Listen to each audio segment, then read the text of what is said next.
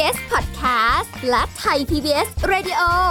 ขอเชิญทุกท่านพบกับคุณสุริพรวงศสถิตพรพร้อมด้วยทีมแพทย์และวิทยากรผู้เชี่ยวชาญในด้านต่างๆ ที่จะทำให้คุณรู้จริง รู้ลึก รู้ชัดทุกโรคภัย ในรายการโรงพยาบาลสวัสดีค่ะ คุณผู้ฟังคะขอต้อนรับเข้าสู่รายการโรงหมอค่ะ วันนี้เรามีสิ่งดีๆ มาฝากคุณผู้ฟังกันเช่นเคยนะคะ พร้อมกับสุริพรทำหน้าที่ตรงนี้ค่ะ เราจะคุยกับดร สุววุฒิวงศ์ทางสวัสดิ์นักจิตวิทยาการปรึกษาคุณเอิญสวัสดีค่ะครับสวัสดีครับคุณดีสวัสดีครับคุณผู้ฟังค่ะ เราก็จะมาพูดคุยกันในวันนี้นะคะเป็นเรื่องที่รู้สึกว่าเออเศร้าอะแบบรู้สึกเศร้าไงก็ไม่รู้อะเพราะอากาศมันเย็นเย็นๆคึมๆอะมันก็แบบว่า เดี๋ยวเดี๋ยวอย่าเพิ่งดิฮะเดี๋ยวเดี๋ยวเดี๋ยวเอาหัวข้อไปก่อน เศร้าน้อยแต่เศร้านานคือสัญญาณบอกอะไรแหมยังไม่ทันบอกหัวข้อเศร้าเองแล้วอะไรเศร้าเองเงี้ยสามารถดราม่าเองได้ด้วย ผมกำลังคิดหรือผมต้องจัดรายการเองหรือเปล่าเนี่ยหรือว่าพี่ต้องไปหาคุณเอิญที่คลินิกครับผมครับ ไม่รู้อันไหนนะอะเศร้าน้อยแต่เศร้านานครับ คือสัญญาณบอกอะไร คือบางคนเศร้าเศร้าเศร้าเศร้าเศร้าหนักหนักหนักหนักหนักปุ๊บยุบเอ้ยหาย บางคนก็เศร้าอยู่นั่นเศร้าเศร้าครับเออเศร้าอะอืมเดี๋ยวมันจะกลายเป็นเสียงไปทางอีสานเนาะมันก็คนครับคนละความหมายเศร้าแปลว่าอะไรฮะ อย่าถามจีผมไม่รู้ หลังไม่ได้ไหมเอาได้ครับได้ครับเยวนะเศร้าน้อยแต่เศร้านานอ่าครับมันบอกอะไรได้หรือเปล่า โอเคฮะ แตกประโยคกันก่อนเลยฮะ แตกประโยคกันจากนี่แหละอ่าหากินกันตรงเนี้ยเออเศร้าคืออะไรครับ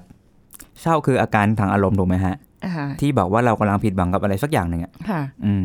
คนที่ไม่ผิดหวังคงไม่รู้สึกเศร้าเนาะแต่เมื่อผิดหวังไม่เป็นดั่งใจไม่ชอบอะไรสักอย่างจะมีความรู้สึกเศร้า อือืมมเดี๋ยวนะคำว่าเศร้าครักับรู้สึกแย่ครับ มันต่างกันไหมอะเอ่อรู้สึกแย่ แย่นี่มันอาจจะเป็นคำที่คล้ายบอกว่าเรารู้สึกผิดหวังนะครับอ้าวแต่เศร้าเมื่อกี้ก็ผิดหวังไหมอะ เศร้ากับแย่มันอาจจะเป็นอารมณ์ที่มันตีoverlap กันก็ได้ คู่ขนานกันมา อืมเหรอครับเพราะถ้าเราจะใช้คำว่าเศร้ามันเหมือนกับเรากำลังพูดถึงความรู้สึกภาวะอารมณ์ณตอนนี้อะไรเงี้ยฮะค่ะจริง ๆ ความรู้สึกบอกว่ารู้สึกแย่ มันอาจจะมีอะไรที่มากกว่าเศร้าอะครับโอ้หนักกว่าเศร้าอีกเหรอ มันมันเหมือนกับสมมติเราลองนึกภาพเนาะรู้สึกแย่ที่ถูกกระทำแบบนี้ รู้สึกไม่แฟร์รู้สึกไม่ยุติธรรมค่ะรู้สึกผิดหวังกับตัวเองในคำว่าแย่เนี่ยมันอาจจะมีหลายอย่างที่มันแบบเป็นเรื่องราวที่อยู่ในคำว่าแย่ก็ได้ครับอืมอืมบางทีภาษาไทยเป็นคำละเอียดนะฮะคำว่ารู้สึกแย่มันอาจจะแบบแต่ละคนก็จะใช้ด้วยเซนส์ไม่เหมือนกันค่ะถูกไหมครับหรือแม้กระทั่งรู้สึกเศร้า มันอาจจะเป็นความรู้สึกแบบผิดหวัง แต่มันอาจจะแบบไม่ชัดเรื่องความโกรธก็ได้ถูกไหมฮะค่ะอาจจะเป็นความรู้สึกรู้สึกแบบยังไงนะผิดหวังกับชีวิตที่เป็นอยู่ค่ะรู้สึกแบบว่าตัวเองไร้ค่า แต่อาจจะไม่ได้มีเซนส์ของความโกรธก็ได้อืแต่ความรู้สึกแย่บางครั้งอาจจะเป็นความผิดหวังรู้สึกโกรธแทรกเข้ามาก็มีค่ะรู้สึกแย่ที่เกิดแบบนี้ขึ้น รู้สึกแย่ที่ถูกทำแบบนี้ รู้สึกค่ะแย่ที่เป็นแบบนี้กำลังกำลังชั่งน้ำหนักคำว่าเศร้ากับรู้สึกแย่ในครับความมุมมองของตัวเองนี่คือเศร้าเนี่ยมันดูดิ่งลงไปกว่า อืมมันเหมือนชีวิตมันหมดหวังหดหูมันอ่าลงไปมันแบบใต้ดินอะไรเงี้ยเออฮะมันดูแบบแย่ๆไปหมดอ่าเลยใช่อะไเงี้ยครับ ใช่ แต่ซึ่งแน่ๆมันเป็นความรู้สึกผิดหวังอะอือืมม ผิดหวังแล้วก็รู้สึกไม่ชีวิตไม่ได้เป็นดังใจค่ะอ่าอันนี้พูดถึงเศร้าก่อนเนาะอ่าฮะทีนี้เศร้าน้อยอะมาเศร้าน้อยแต่เศร้านานใช่ไหมเศร้าอันนี้เศร้าน้อยละอ่าฮะเศร้าน้อยมันกำลังเรากำลังพูดถึงระดับอะครับของเรื่องที่มันกำลังกวนใจเราอยู่ เพราะว่าถ้าเศร้าหนักเศร้ามากเศร้ารุนแรงอืมแสดงว่าเรื่องนั้นสำคัญกับเราอะครับ และเป็นเรื่องที่มีอิมแพคกับเราสูง ค่ะ เลยเศร้าหนักมากเศร้าหนักมาก แต่ถ้าเศร้าน้อยๆแสดงว่าชีวิตมันคงมีอะไรสักอย่างไม่เป็นดั่งใจอะครับ แต่ระดับของตัวเรื่องมันอาจจะไม่ได้เข้มถึงขนาดที่ว่าชีวิตมันจะแย่จะล้มเหลว แต่มันกวนใจค่ะถูกไหมครับอะมาดูเศร้านานบ้างอ่าฮะเศร้านานก็คือระยะเวลาครับเป็นความเรื้อรัง เรื้อรังของปัญหาบางอย่างที่มันวนซ้ำแล้วซ้ำอีกที่อาจจะไม่จบไม่สิ้นค่ะ ซึ่งสำหรับบางคนอาจจะรู้สึกเอ่อในในเรื่องเกี่ยวกับการทำงานก็ได้ทำงานแล้วแบบ ยิ่งทำยิ่งเสียความมั่นใจ หัวหน้าด่าแบบงานไม่ดีอืมหรือแม้กระทั่งแบบมีความกังวลเรื่องแบบเฮ้ยสามีนอกใจไหมภรรยาค่ะนอกใจไหมหรือว่าแบบเออลูกลูกเราพอเลี้ยงมาแล้วทำไมเกเรจัง เหมือนจะติดเพื่อนเริ่มจะไปเสพยาอ่าฮะอะไรเงี้ยบางทีแบบมันเป็นความรู้สึกกวนใจไม่สบายใจ หรือแม้กระทั่งการเจอภาระหนี้สิน จะมีเงินพอใช้ไหมมันเหมือนกับเริ่มเริ่มกังวลเริ่มนานๆเงี้ยครับค่ะอ่าบางทีมันอาจจะเป็นแบบความเรื้อรังของโครงสร้างปัญหาบางอย่างที่มันลากยาวครับ ค่ะ มันก็เลยนำมาซึ่งความเศร้าเศร้าได้ หรือว่ามันบวกกับเรื่องของอย่างที่ทุกวันนี้รู้จักกันก็โรคซึมเศร้าโรคใช่ไปไหมด้วยใช่ไหมคะครับ มันก็อาจจะมีก็ได้ฮะทางการแพทย์ก็จะมีโรคซึมเศร้าระดับของเขาอยู่ จะมีตั้งแต่ขั้นอ่อนขั้นกลางหรือขั้นแบบที่รุนแรงเนี่ยฮะค่ะบางทีถ้าเป็นแบบเศร้าน้อยเศร้านานบางทีทางการแพทย์ อาจจะมองว่ามันเป็นโรคซึมเศร้าแบบชนิดอ่อนอะไรเงี้ยฮะค่ะก็มีเหมือนกัน แต่ทีนี้ถ้าถ้าท่านผู้ฟังเคยฟังรายการเรามาเยอะเนาะ ผมที่พูดในฐานะนักจิตวิทยาอย่างเงี้ยจะพยายามชวนให้ทุกคนแยกให้ออกว่า อันไหนคือโรค อันไหนไม่ใช่โรคอืมถูกไหมครับค่ะ สิ่งที่เป็นโรคที่ผมมักจะชอบย้ำเสมอก็คือว่า มันมักจะไม่ค่อยมีเรื่องราวครับ ไม่ค่อยมีเรื่องราวคำว่าเรื่องราวหมายถึงว่า ไม่มีสาเหตุ ไม่มีบุคคลที่เกี่ยวข้อง ไม่มีตัวเรื่องที่เกิดขึ้นค่ะไม่มีสถานการณ์ที่เราเจอ เป็นที่ตัวเราเอง แต่เป็นความรู้สึกเศร้าที่ผุดขึ้นมาเพียวๆ โดยที่ไม่มีสาเหตุนะครับ โห มันต้องยังไงเนาะ มันแบบอยู่ๆ ความเศร้ามันผุดขึ้นมาเองทั้งที่ก็อ่าลไม่องได้นึกมีเหภาพตุปัจลองจันึยกภาพเหมือนสุภาพสตรีผมชอบยกอันนี้ประจำเลยค่ะประจำเดือนจะมาเนี่ยฮะค่ะเคยเป็นไหมครับเออไม่ไม่มีมีอยู่เข้ามามามาอ่านี่ยังไงเนี่ย แบบแบบที่ว่าเอ่อปกติเราก็มีความสุขดีอ่าแต่ใช่พอช่วงประจำเดือนใกล้จะมาเนี่ยมันก็จะวีนเวียงเวียนเหวียงเอามันไม่ได้ค่อยเศร้านะ มันเวีบางยงคนเศร้าครับบางคนเศร้าเหรอ ใช่บางคนเศร้า ผมผมเคยเจอน้องคนหนึ่งเรื่องนี้ก็คลาสสิกแล้ว ผมเคยเจอน้องแบบโอ้โหพี่ขอบคุณมากยกน้องเรื่องเรื่องเรื่องน้องมาเล่าให้ฟังอ่าฮะเขาบอกว่าวันนั้นเขานัดปรึกษาผมแล้วเขาบอกว่าแบบเขาจู่ๆเขามีความคิดอยากแบบไปโดดสะพาน เอ้า ขึ้นมาลอยๆ ผมก็แบบโอ้อะตอนไรตอนวะที่นั่งคุยกันเนี่ยนะใช่ครับ คือน้องก็ติดต่อผมมาก็ทักทักไลน์มาอ๋อแล้วก็บอกว่าเนี่ยเขารู้สึกแบบนี้ในช่วงวันสองวันนี้เขาก็ค่ะตกใจว่าแบบเฮ้ยทำไมความคิดนี้มันโผล่ขึ้นมาอืมอ่า ผมก็แบบเฮ้ยงั้นนัดคุยกันหน่อย ซึ่งเหมือนที่ผมเล่าให้ฟังอะในทางในทางมุมมองจิตวิทยาผมก็ต้องเชื่อว่าต้องมีเรื่องบางอย่างเกิดขึ้นอืมถูกไหมครับ ไม่งั้นคนไม่ทำอย่างนั้นหรอกใช่อ่าแต่พอไปคุยปั๊บจับไม่ได้เลยครับ กับแฟนก็ดีความสัมพันธ์กับแฟนก็ดีเออกับแม่ก็ดีชีวิตการเรียนก็ดีอือฮะไม่มีปัญหาอ้าว แต่ว่ามันเหมือนกับจุดชนวนที่มันเกิดขึ้น คือมีแค่ว่าแค่เขาถามว่าแบบเหมือนแฟนกินข้าวไหมหรืออยู่ไหนสักอย่างเนี่ยแล้วแฟนตอบช้ามั้งหรือหรือตอบกลับมาแค่ว่าอืมอะไรเงี้ยซึ่งตอบช้าแค่ประมันห้านาทีอะครับค่ะแล้วเขาก็คิดเป็นตุเป็นตะสระตะขึ้นมาเต็มเลยว่าแบบชีวิตไม่ดีชีวิตไม่มีความสุขแฟนไม่ดีอย่างเงี้ยฮะอะไรอะ คือคือเออ น่าสนใจเนาะจุดนี้เคสนี้ที่แบบว่า อยู่ๆก็มาแบบ เอ้ยเนี่ ห้ายนาทีนั้นพอน่ะผมเล่าปุ๊บพี่ลีรู้สึกไงฮะกับเรื่องนี้ รู้สึกแบบงง งงใช่ไหมงง มันดูสมเหตุสมผลไหมไม่ค่อยนะ อ่าเนี่ยในครับเมื่อทุกอย่างมันดีหมดเลย ก็ตอบช้านิดช้าหน่อยครับ เออ ก็ยังพอพอทำเนาคือมันห้านาทีไงอ่าแต่ห้านาทีมันกลายบางคเป็นนมันเปอาราะจจะบางแบบไม่ค่อย make sense อะ เออเออทำไม อันเนี้ยถ้าเป็นถ้าเป็นตัวผมผมจะมองว่าพอจับเรื่องแล้วดูไม่สมเหตุสมผล ดูไม่มีที่มาที่ไปที่มันแบบมันควรจะเป็นตามหลักเหตุผลนะฮะที่เราจะเข้าใจอย่างเงี้ยอ่าฮะผมมักจะโยนไปที่ว่าเป็นเรื่องเกี่ยวกับฮอร์โมนหรือเป็นเรื่องเกี่ยวกับระบบประสาทมากกว่า อืมแต่น้องเขายังยังแบบอยู่ในวัยเรียนยังอะไรวัยเรียนมหาวิทยาใช่ไหมลัยใช่ครับ สุดท้ายอ๋อเคสเนี้ยผมก็เลยบอกน้องว่า เท่าที่พี่ฟังเนี่ย พี่มองว่ามันอาจจะไม่ใช่ปัญหาเรื่องทางจิตใจละค่ะ แต่เป็นปัญหาที่ถูกปั่นมาจากทางร่างกาย เพราะว่าผมถามน้องเขาว่าเหมือนตอนนั้นผมก็คุยจนสิ้นหวังไปแล้วอะว่าว่าจะช่วยยังไงวะเนี่ยเพราะแบบมันคือออะไรก็ไม่รู้ ผมก็บอกว่าไม่ใช่เมนจะมาใช่ไหมคือผมพูดลอยๆฮะอ่าฮะน้องก็บอก เออหนูว่าช่วงนี้ใกล้มานะอ้าวเนี่ยพอมันโผล่มาอย่างนี้ปั๊บผมก็แบบจากประสบการณ์ทุกๆอย่างที่เราเคยเห็นบ้างแบบแม่เราเพื่อนเราเพื่อนผู้หญิงอะไรก็ตามที่แบบประจำเดือนใกล้มาแล้วเป็นมนุษย์อีกคนหนึ่งอันนี้ผม ผมก็เลยพูดกับน้องว่าเออเฮ้ยมันอาจจะเป็นไปได้นะ ว่ามันเกี่ยวข้องกับหรอฮอร์โมนมันเป็นอะไรที่เป็นเรื่องของพลังธรรมชาติที่มันใหญ่กว่าที่จิตใจเราจะควบคุมได้ฮะในฐานะที่เป็นมนุษย์เมนแบบนั้นด้วยเหมือนกันเนี่ยนะ คือก็อะมีหงุดหงิดบ้างอะไรเล็กน้อยแต่ถึงครับขั้นขนาดว่าแบบโอ้โหดิ่งลงไปแล้วคิดแบบว่าเออไม่ไหวมีครับแล้วฉันอยากจะผมได้ยินแม้กระทั่งเฮ้ยว่าจะไปมัแบบกินก๋วยเตี๋ยวอะฮะแล้วแบบค่ะร้านปิดยืนร้องไห้หน้าร้าน หรือแม้กระทั่งโอ้แบบจะเลือกเสื้อผ้าตอนเช้าจะใส่ตัวซ้ายตัวขวาดีค่ะเลือกไม่ได้ร้องไห้ เอ้ย บางคนเป็นครับ จริง ๆ เนี่ยคือพี่พี่ที่รายการพยักหน้า อันนั้นน่าจะเจออะไรมาเนอะ feeling นั้นเห็นเนอะด้วยเห็นด้วย ไม่ไม่คือเอาจริง ๆ คุณผู้ฟังคือครับที่ที่ที่แบบเงียบไปหนึ่งวิสองวินี่คือแบบอึ้งเหมือนกัน คือเราในหมู่ของความเป็นเพื่อนผู้หญิงครับด้วยกันเนี่ยหลายๆคน เราไม่เคยได้ยินใครเป็นแบบนี้เลยครับแล้วเราก็ไม่คิดเลยว่ามันจะมีมี feeling มีอยู่จริงครับแบบนี้มีอยู่จริงโอ้ยตายแล้วมันมีจริงคือมันดูแบบจังหวะนิดเดียวบางทีถ้าเกิดครับว่าไม่ได้ อยู่ๆถามลอยๆขึ้นมาปุ๊บเนี่ยมันอาจจะไปเป็นอีกเรื่องหนึ่งเลยก็ได้อะอืมถ้างั้นอะครับเอ้าทำไมงั้นน่ะแต่ว่าไอ้เรื่องเรื่องพวกนี้คือสมมติถ้าแบบอย่างที่ผมเล่าให้ฟังเป็นเรื่องฮอร์โมนเนี่ยสมมติถ้าเป็นประจำเดือนนะครับค่ะมันจะเป็นระยะสั้น เดี๋ยวก็หาย ใช่ เพราะว่าอ๋อออย่างอย่างเคสน้องผู้หญิงที่เล่าให้ฟังตะเกียครับค่ะเขาไปพบแพทย์ แพทย์เขาก็ให้ให้ยาเกี่ยวกับการปรับอารมณ์มาตัวหนึ่งอืมซึ่งซึ่งแพทย์ก็บอกว่าเออโอเค มันมีหลาย ๆเคสนะที่หนักแบบเนี้ยครับ ก็ให้ทานอ๋อให้ทานเฉพาะช่วงที่แบบ ประจำเดือนจะมานี่แหละค่ะอารมณ์เหมือนว่าปวดหัวครับหายค่ะปวดหัวก็หยุดกินประมาณนั้นเองอ๋ออมเออ ก็เป็นความรู้ใหม่ใช่ๆซึ่งที่ซึ่งเราเคไม่สเคยนี้คิดน้องก็เลยว่าเล่าจะให้ฟังว่าพอแบบพอเขาทานปุ๊บเขาดีขึ้นเลย ค่ะเขารู้สึกว่าแบบเออใช้ชีวิตได้ เอาอย่างนี้แสดงว่าพอเวลาที่จะเป็นประจำเดือนกันขึ้นมาอีกอย่างเงี้ยอย่างเคสของน้องคนเนี้ยครัก็บต้อง กินยา อาจจะไม่ต้องตรงนี้ทุกครั้งครับ แค่ต้องสังเกตว่าแบบมันเริ่มดูผิดปกติไม่เหมือนปกติหรือเปล่าอืมซึ่งยาตัวนั้นแค่ช่วยประคับประคองเหมือนที่บอกพาราครับค่ะปวดหัวค่อยกินค่ะอันนี้คือถ้าไม่มีอาการไม่ต้องกินก็ได้อ๋อแต่ถ้ามีอาการปั๊บก็กินกินประกบไป แล้วทีนี้ค่ะพอประจำเดือนมาปั๊บหมอบอกว่าให้หยุดได้เลยเหรอเพราะถ้าไม่หยุดจะ alert ฮะจะดีดจะดีดโอ้ยเพราะมันพยายามประคับประคองให้อารมณ์เราขึ้นมาครับค่ะตัวยาตัวเนี้ยเหรอแต่ถ้ามันถ้ามันแบบไม่ได้ไม่ได้ทิ้งช่วงกินให้ดีมันจะกลายเป็นว่ามันจะดีดขึ้นไปเหรอคะครับ โอ้อันนี้อยากจะลองดูบ้าง เพราะว่าไม่ได้อยากดีดนะฮะเพราะว่าพอเวลาเป็นปุ๊บง่วงนอนอย่างเดียวเลยอ๋อครับ อันนี้ก็แล้วแต่คนนะครับผู้หญิงแต่ละคนก็จะอาการไม่เหมือนกันเออโชคดีมากแล้วที่ง่วบังงนเอิญอนผมไงเป็นผู้ชายผมก็ไม่รู้จะตอบยังไงด้วยเหมือนกันเพราะของพวกนี้เป็นเรื่องประสบการณ์ตรงเท่านั้นแหละ อันนี้ก็คุณก็ต้องไปไปหาเรียนรู้จากครับเพื่อนผู้หญิงรอบข้างครับเนาะว่าเออเป็นอาการประมาณไหนอย่างอย่างคนที่เป็นแฟนผู้ชายอย่างเงี้ยครับเออเออเคสของน้องเขาเข้าใจไหม อยู่ๆแบบดิ่งๆเฮ้ยไม่ตอบห้านาทีแบบเขาใช่เขาก็งงเหมือนกันผู้ชายก็งงครับไม่เข้าใจ มันดูไม่สมเหตุสมผลเพราะปกติ ปกติเขาจะไม่ตอบสนองแบบนั้นนะฮะค่ะปกติผู้หญิงก็จะรอได้ก็จะเข้าใจไม่ได้ว่าอะไรไม่เดือดร้อน แต่รอบนี้ทำไมจู่ๆก็เซนซิทีฟขึ้นมาซะงั้นค่ะอืมอันนี้อันนี้แค่เรื่องของประจำเดือนนะคุณผู้ฟัง เพราะว่าใช่ถ้าเกิดมาเจอ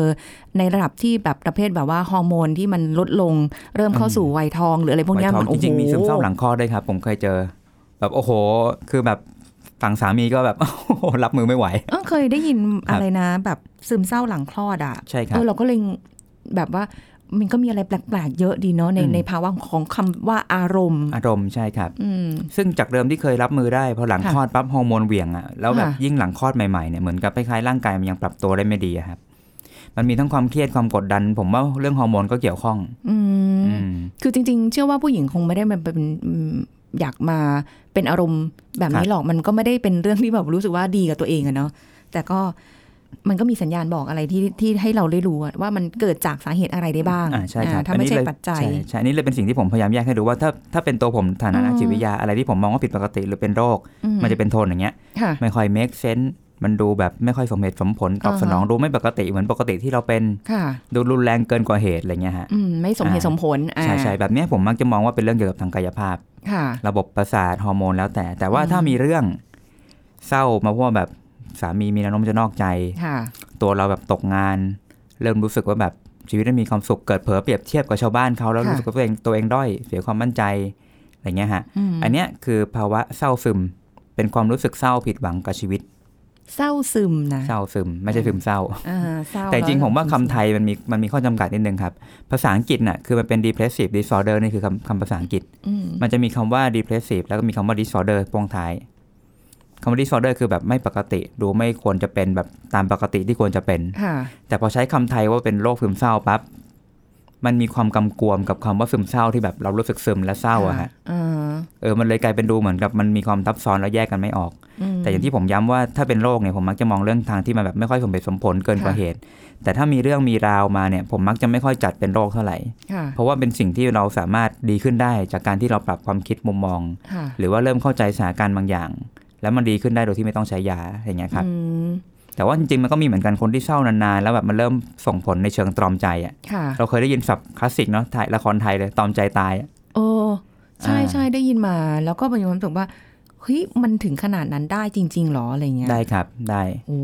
เพราะว่าคนแต่ละคนพอมันลากระยะเวลานานๆนะมันยิ่งเปราะบางลองนึกภาพเหมือนที่ผมชอบเปรียบเทียบว่ากล้ามเนื้อเวลาเราใช้นานๆหนักๆโดยที่ไม่ได้มีการพักหรือหรือว่าฟื้นฟูอะฮะ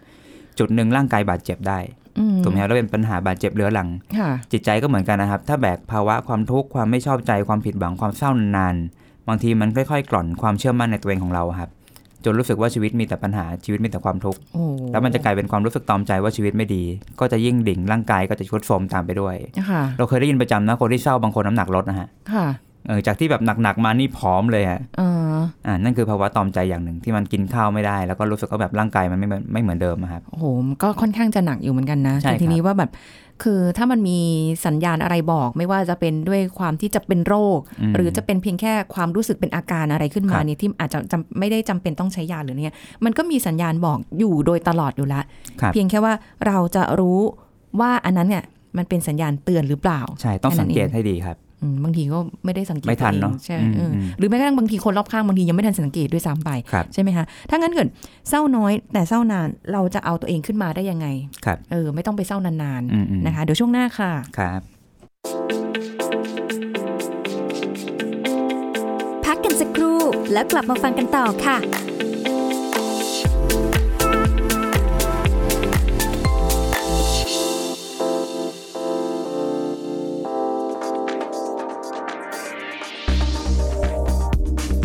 คุณผู้ฟังคะการใส่คอนแทคเลนส์เพื่อความสวยงามทำให้มีดวงตาโต หรือดวงตามีสีสัน ซึ่งเป็นที่นิยมในกลุ่มเด็กนักเรียนวัยรุ่น วัยทำงานและผู้ใหญ่นะคะ เพราะว่าหาซื้อได้ง่ายมาก แล้วก็มีราคาถูก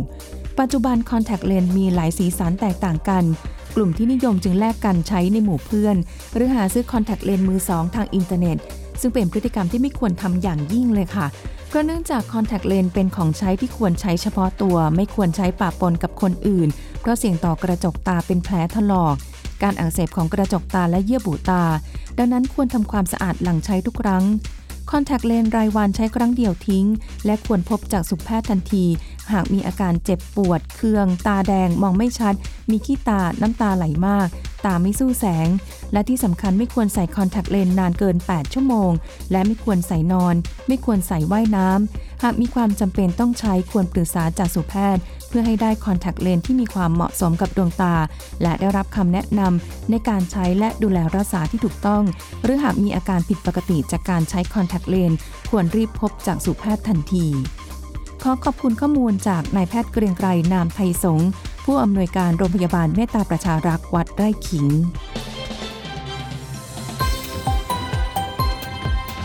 ไทย PBS Radio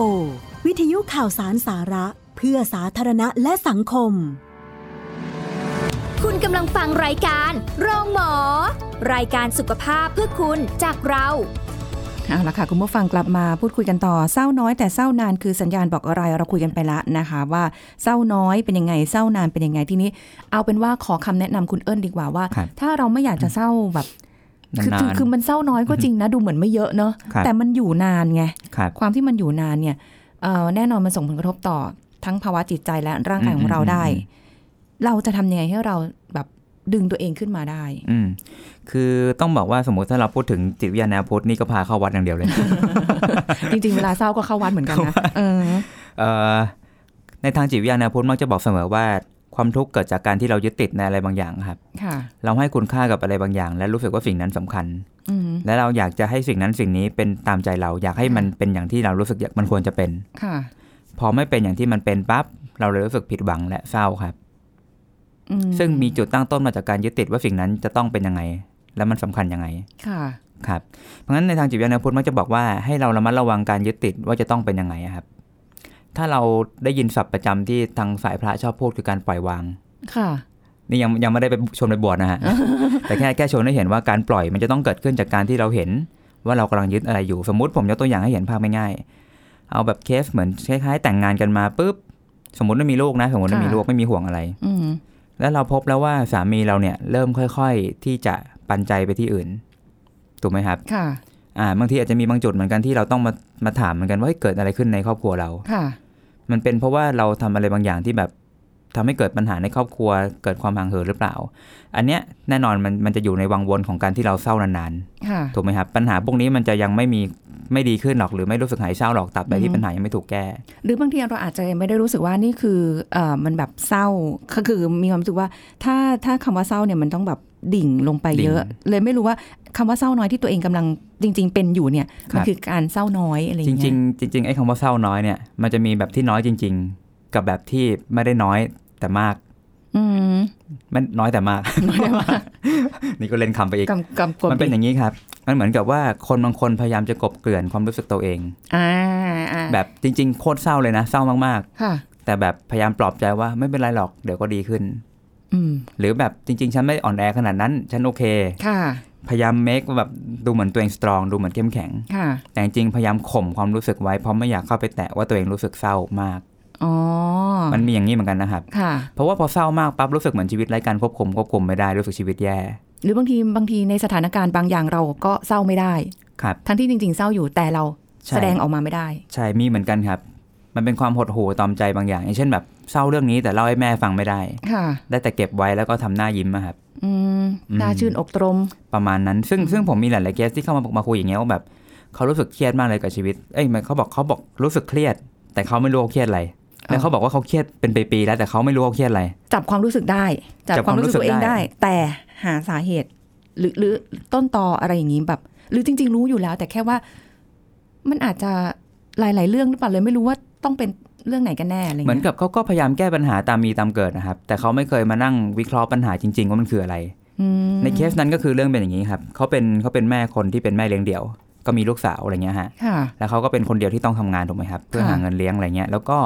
เขาพยายามจะทำให้ตัวเองรู้สึกเป็นแม่ที่สดชื่นตลอดเวลาเพื่อให้ลูกรู้สึกไม่ทุกข์และรู้สึกไม่ขาดอืมเหมือนแบกรับอะไรไว้เยอะแบกรับเลยเนาะถูกไหมฮะอืเพราะงั้นเขาจะรู้สึกว่าเขาถอยไม่ได้เขาอ่อนแอต่อหน้าลูกไม่ได้ค่ะเขาก็เลยพยายามข่มทุกครั้งทุกๆครั้งที่เขารู้สึกเหนื่อยแล้วก็ตามอัดไว้ข้างล่างอะเหมือนอัดไว้ใต้ตู้อะอืมแล้วก็ออกมาเป็นคนที่ยิ้มแย้มแจ่มใสค่ะครับโหซึ่งซึ่งพอเป็นอย่างนี้นานๆปั๊บเขาเริ่มหลงลืมไปแล้วว่าแบบเขาใช้วิธีเนี้ยมานานมาก จนลืมวิธีการดูแลตัวเองครับ เออ มันอาจจะไม่รู้จักว่าเศร้ามันต้องเศร้ายังไง หรือหรืออะไรว่าเศร้างี้แล้วยจัดการยังไง แต่เขารู้แค่ว่าเขามีหน้าที่อย่างเดียวคือต้องทำให้ลูกมีความสุข โอ้โหพอเขาใจโฟกัสแม่ตรงนั้นเอะมากปุ๊บเหมือนภารกิจที่มันถอยไม่ได้เขาก็เลยเริ่มละเลยตัวเองไปค่ะจนลืมไปแล้วว่าตัวเองกำลังรู้สึกยังไงบ้างอืมเพราะเขาสนใจแต่หน้าที่อะครับค่ะหน้าที่ของแม่หน้าที่ที่แบบอยากให้ลูกพอใจอืมเข้าใจจนลืมเนาะวิธีการดูแลตัวเองเพราะงั้นบางครั้งเศร้าน้อยกับบางคนเนี่ย อาจจะไม่ได้เศร้าน้อยจริงๆนะค่ะจริง ๆ เศร้าหนักมากเออแต่แค่ไม่ได้แต่แสดงเขาแค่อะไรข่มไว้ข่มไว้โอ้เพราะงั้นพออย่างเคสอย่างนั้นนะพอผมนั่งถามว่าแบบมันตั้งต้นตั้งแต่เมื่อไหร่เนี่ยเหมือนที่ผมเล่าให้ฟังว่ามันต้องมีเรื่องอะฮะค่ะเขาก็จะเล่าตั้งแต่ว่าแบบที่เขาสังเกตตัวเองคือตั้งแต่ที่สามีแยกทางไปค่ะ และเขาต้องรับรู้ความเป็นจริงว่าเขาต้องเป็นแม่เลี้ยงเดี่ยว เอาอันนั้นเหมือนยอมรับความจริงได้ดูไม่น่าจะมีอะไรใช่ไหม เออแต่มันก็เป็นความเศร้าแล้วครับอืมทีนี้เหมือนที่ผมเล่าให้ฟังว่าถ้าเป็นเศร้าซึมแบบเศร้าหดหูเนี่ยมันมักจะมีตัวเรื่องที่ไม่ใช่โรคนะมันจะมีตัวเรื่องพอผมได้ถามเคสนี้ว่าเกิดตั้งแต่เมื่อไหร่เขาได้สังเกตเปรียบเทียบระหว่างช่วงที่เขามีความสุขกับเขาที่ที่มีความทุกข์อ๋อจุดตั้งต้นของทุกข์คือช่วงเวลาที่เขาคลอดแล้วพบความจริงว่าสามีทิ้งไปค่ะ แต่ก่อนหน้านี้มีความสุขดีค่ะเนี่ยเราจะเริ่มจับเรื่องได้แล้วว่าอ๋อมันมีจุดตั้งต้น จุดเริ่มอืมจุดเริ่ม แล้วเขาก็พยายามคีปหน้าที่ตรงนี้มาเป็นเวลาเวลาค่อนข้างนานค่ะ อย่างเงี้ยครับ อ่าตอนนี้เราจับเรื่องได้แล้วว่ามันมีเหตุถูกไหมฮะอืมแล้วพอเขาย้อนกลับมาเขาเข้าใจ อ๋อ ที่ผ่านมาฉันกดความทุกข์ไว้นี่หว่า พอเขาเริ่มตระหนักตรงนี้ปั๊บเขาเลยรู้แล้วว่า การที่เขาจะเป็นคือผมก็ต้องชวนเขาคิดเหมือนกันว่า ถ้าคุณอยากยืนระยะการเป็นแม่ที่ดี และทำให้ลูกมีความสุขได้นานๆสิ่งที่คุณจะต้องตระหนักมากๆ คือ สุขภาพจิตเรานั้นน่ะคือตัวที่ทำให้ลูกมีความสุข คือกำลังจะรู้สึกว่า แม่ไม่ได้ผิดที่จะทำแบบนี้ที่อยากจะให้ลูกมีความสุขไม่ผิดเลยครับอ่าไม่ไม่ผิดผิดแต่แค่ว่าอาจจะใช้วิธีที่ไม่ถูกสำหรับตัวไม่เอถูกงตัวเองใช่ครับอืมเพราะลองนึกภาพว่า ถ้าเราเป็นเสาสักต้นหนึ่งที่ค้ำหลังคาบ้านอยู่ครับค่ะแต่เราไม่ได้มีการซ่อมบำรุงสุดท้ายจุดหนึ่งมันอาจจะดูเหมือนค้ำได้ แต่จุดหนึ่งพอมันโผล่อะครับหลังคามันฟุดทั้งบ้านเอนะอเนาะอ่านั่นก็สิ่งที่ผมชวนให้คุณแม่คนนี้มาตระหนักว่าเฮ้ยมันก็ต้องมีอะไรบางอย่างเหมือนกันนะ ที่คุณก็ต้องย้อนกลับมาบำรุงตัวเอง ถ้าคุณอยากยืนระยะตรงนี้ได้นาน และบางทีคุณก็ เป็นคนคนหนึ่งที่ควรได้รับการอนุญาตที่จะเศร้าได้ แล้วก็ควรจะแบบได้รับการอนุญาตให้แบบอ่อนแอในบางครั้งเพื่อที่จะฟื้นฟูตัวเองคำนี้แหละ อนุญาตให้ตัวเองอะเศร้าได้ใช่ครับอ่ารู้สึกได้ครับคือสังคมทุกวันนี้เหมือนกับแบบเหมือนกับถูกให้มองว่าต้องสตรองนะอืมๆต้องเข้มแข็งนะครับต้องยืนได้ด้วยลำแข้งของตัวเองหรืออะไรก็แล้วแต่ครับจนลืมหลงลืมไปว่าเราเนี่ยก็มีสิทธิ์เศร้า ใช่ครับ ร้องไห้ก็คือร้องไห้ ไม่ใช่ว่า อืมไม่ฉันอืมสามารถใช่ครับแล้วมันก็ซุกอยู่ใต้พรมใต้ตู้อย่างนั้นเลยแหละใช่ครับอืมใช่เพราะฉะนั้นจริงๆ นอกจากเรื่องปัญหาพวกนั้นมันอาจจะมีเรื่องปัญหาเกี่ยวกับความการเสียความมั่นใจก็มีครับ ค่ะ ถ้าถ้าเป็นเรื่องนอกจงนอกใจมันก็เรื่องหนึ่งแต่ว่าเรื่องเสียความมั่นใจก็เป็นอีก part หนึ่งที่ทำให้คนรู้สึกเศร้านานได้เหมือนกันค่ะรู้สึกไร้ค่ารู้สึกอ่อนด้อยรู้สึกแบบไม่มีความหมายอะไรเงี้ยอืมเพราะงั้นพวกนี้เป็นปัญหาที่เราต้องกลับเข้ามาดูจริงๆครับว่าเอ๊ะอะไรว่าที่ทำให้เรารู้สึกเสียความมั่นใจ รู้สึกเห็นคุณค่าตัวเองน้อยลงค่ะแล้วถ้าเราเจอโครงสร้างที่แท้จริงแล้วไปแก้ปัญหาที่ถูกจุดนะครับบางทีความเศร้าอาจจะลดลงแล้วเราเริ่มเจอแนวทางที่ทำให้ตัวเองรู้สึกมีคุณค่ามีความสุขกับชีวิตมากขึ้นได้ อันเนี้ยเราก็จะหลุดออกจากวังวนเศร้าน้อยแต่เศร้านานได้ครับค่ะเออเป็น เป็นหัวข้อที่คุยแล้วบอกว่าวันนี้เราไม่ค่อยได้ยิ้มได้หัวเราะเลยมีแต่ครับเรื่องที่แบบว่ารู้สึกแบบโอ้รู้สึกเครียดจังเลยเครียดขยันพูดเล่นนะมันคือ acting มันมัน acting มันเครียดจริงๆนะมันมีความรู้สึกว่าอย่างถ้าครับบางคนอย่างอย่างคุณแม่เคสอย่างท่านเนี้ยคืออ่าเราเข้าใจหัวอกของคำว่าแม่เลยนะครับที่ต้องการที่จะดูแลลูกไปให้ถึงฝั่งฝันที่ที่ที่ดีที่สุดนะแต่ในขณะใช่ครับที่ตัวเองแบกรับทุกอย่างอืมเอาไว้อะใช่คหรับลายๆคนก็คงจะเป็นแบบนี้เหมือนกันถึงแม้ว่าจะไม่ได้เป็นพ่อแม่เลี้ยงเดี่ยว แต่อาจจะแบก รับเรื่องราวอาจจะเป็นต่างๆลูไว้กเยอะที่แบกรับพ่อแม่อ่าเออหรือใครก็แล้วแต่เนี่ยครับหลายเรื่องหลายราว เอาเป็นว่าถ้าจะเศร้าถ้าจะทุกข์ถ้าจะอะไรก็แสดงความรู้สึกนั้นออกมาครับให้ปลดปล่อยตัวเองออกมาครับอ ไม่ต้องสตรองทุกอย่างนะคะ มันครับไม่ได้บางทีไม่ได้ช่วยอย่างที่คุณเอิญบอกใช่ครับมันอาจจะเป็นปัญหาที่หมักหมมอยู่แล้วก็แย่กว่าเดิมก็ได้ถูกต้อนะงครัคะบอืมก็ให้กำลังใจเนาะเราให้กำลังใจกับคุณผู้ฟังเอาทุใจกช่วยท่านทุกคนเลยครับใช่ใช่ค่ะยังไงก็ติดตามรับฟังรายการโรงหมอกันต่อไป ขอบคุณคุณเอิญค่ะครับสวัสดีครับเอาละค่ะหมดเวลาแล้วนะคะ เราพบกลับมาพบกันใหม่ครั้งหน้าสวัสดีค่ะ